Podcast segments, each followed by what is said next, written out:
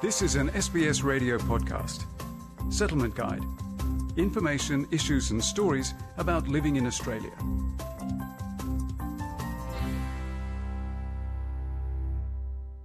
Whether it's reporting suspicious activity or being random breath tested, many of us will meet police in our day to day lives.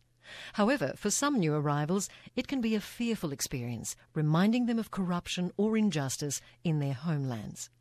A new initiative called Coffee with a Cop is trying to overcome old resentments towards police. And Wolfgang Mueller finds out more. Having a casual chat with a member of the police, asking for directions or reporting something suspicious is part of everyday life in Australia. However, many refugees, particularly from countries with conflicts in Africa, the Middle East and parts of Asia, see law enforcement agents in a very different light and are fearful when approached by local police on patrol. Catherine, a refugee from Iraq, admits that she always feels uneasy when seeing police. Scared. Scared. When we drive, when my husband drive, when we see police, I told him, like drive uh, good, no something wrong, you know.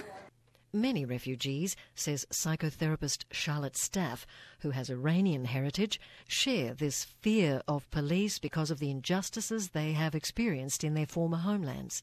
They can get away with a lot, and so the population becomes scared of interacting with the police because it's not a matter of being innocent and you'll be left alone. It's more a matter of being able to pay the bribe and then maybe being left alone. And torture can be definitely part of their um, playbook. Police in all states and territories know about the distrust many refugees and new arrivals have towards law enforcement agents. In New South Wales, police are trying a novel approach towards bridging the gap. Coffee with a Cop is the brainchild of Police Superintendent Peter Lennon.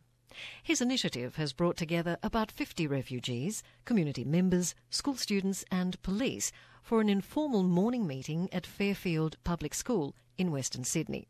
It started off in America in 2011, and I, I heard about it from uh, a friend in America, so I thought it would be a very good idea for Fairfield because of the Middle Eastern population that we've got here to actually offer a cup of coffee, which is a very strong message in Middle Eastern cultures.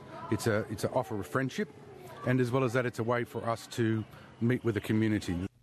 And a friendly meeting it was, with smiling senior officers mingling with the crowd, police hats being passed around freely for numerous selfies, and colourful highway patrol cars available for inspection.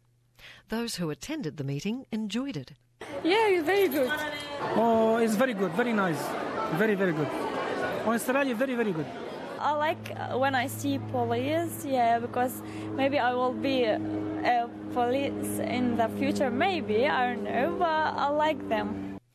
Apart from building bridges between police and refugee communities, the meeting also offered an opportunity to inform the community about the rules and regulations that apply when police are called to an incident. Assistant Commissioner Frank Mennilli is in charge of the Sydney's Southwest Metropolitan Region, which has more than 140 different cultures. He says a common reason police interact with ethnic communities is when they're called to investigate a large gathering of youngsters, which can alert shop owners and other citizens. He says police officers can question anyone, but like to do it in a friendly and amicable way. We actually have powers to search because it's an offence to carry a, hidden weapon. It's a, an offence to carry a, a knife. So if we have reasonable belief that that person could be hiding something, whether it be if he's drugs and he's an area where normally drugs are sold, or if there's an area where there's been an offence being committed, we actually have the powers to go and search those persons.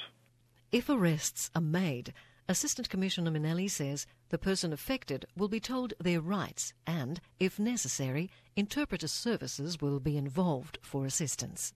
They'll be taken back to the police station, particularly if they're juvenile under 18 years of age. They'll be given an opportunity to speak to legal aid and get advice from a qualified legal practitioner prior to any uh, interview by the police officer.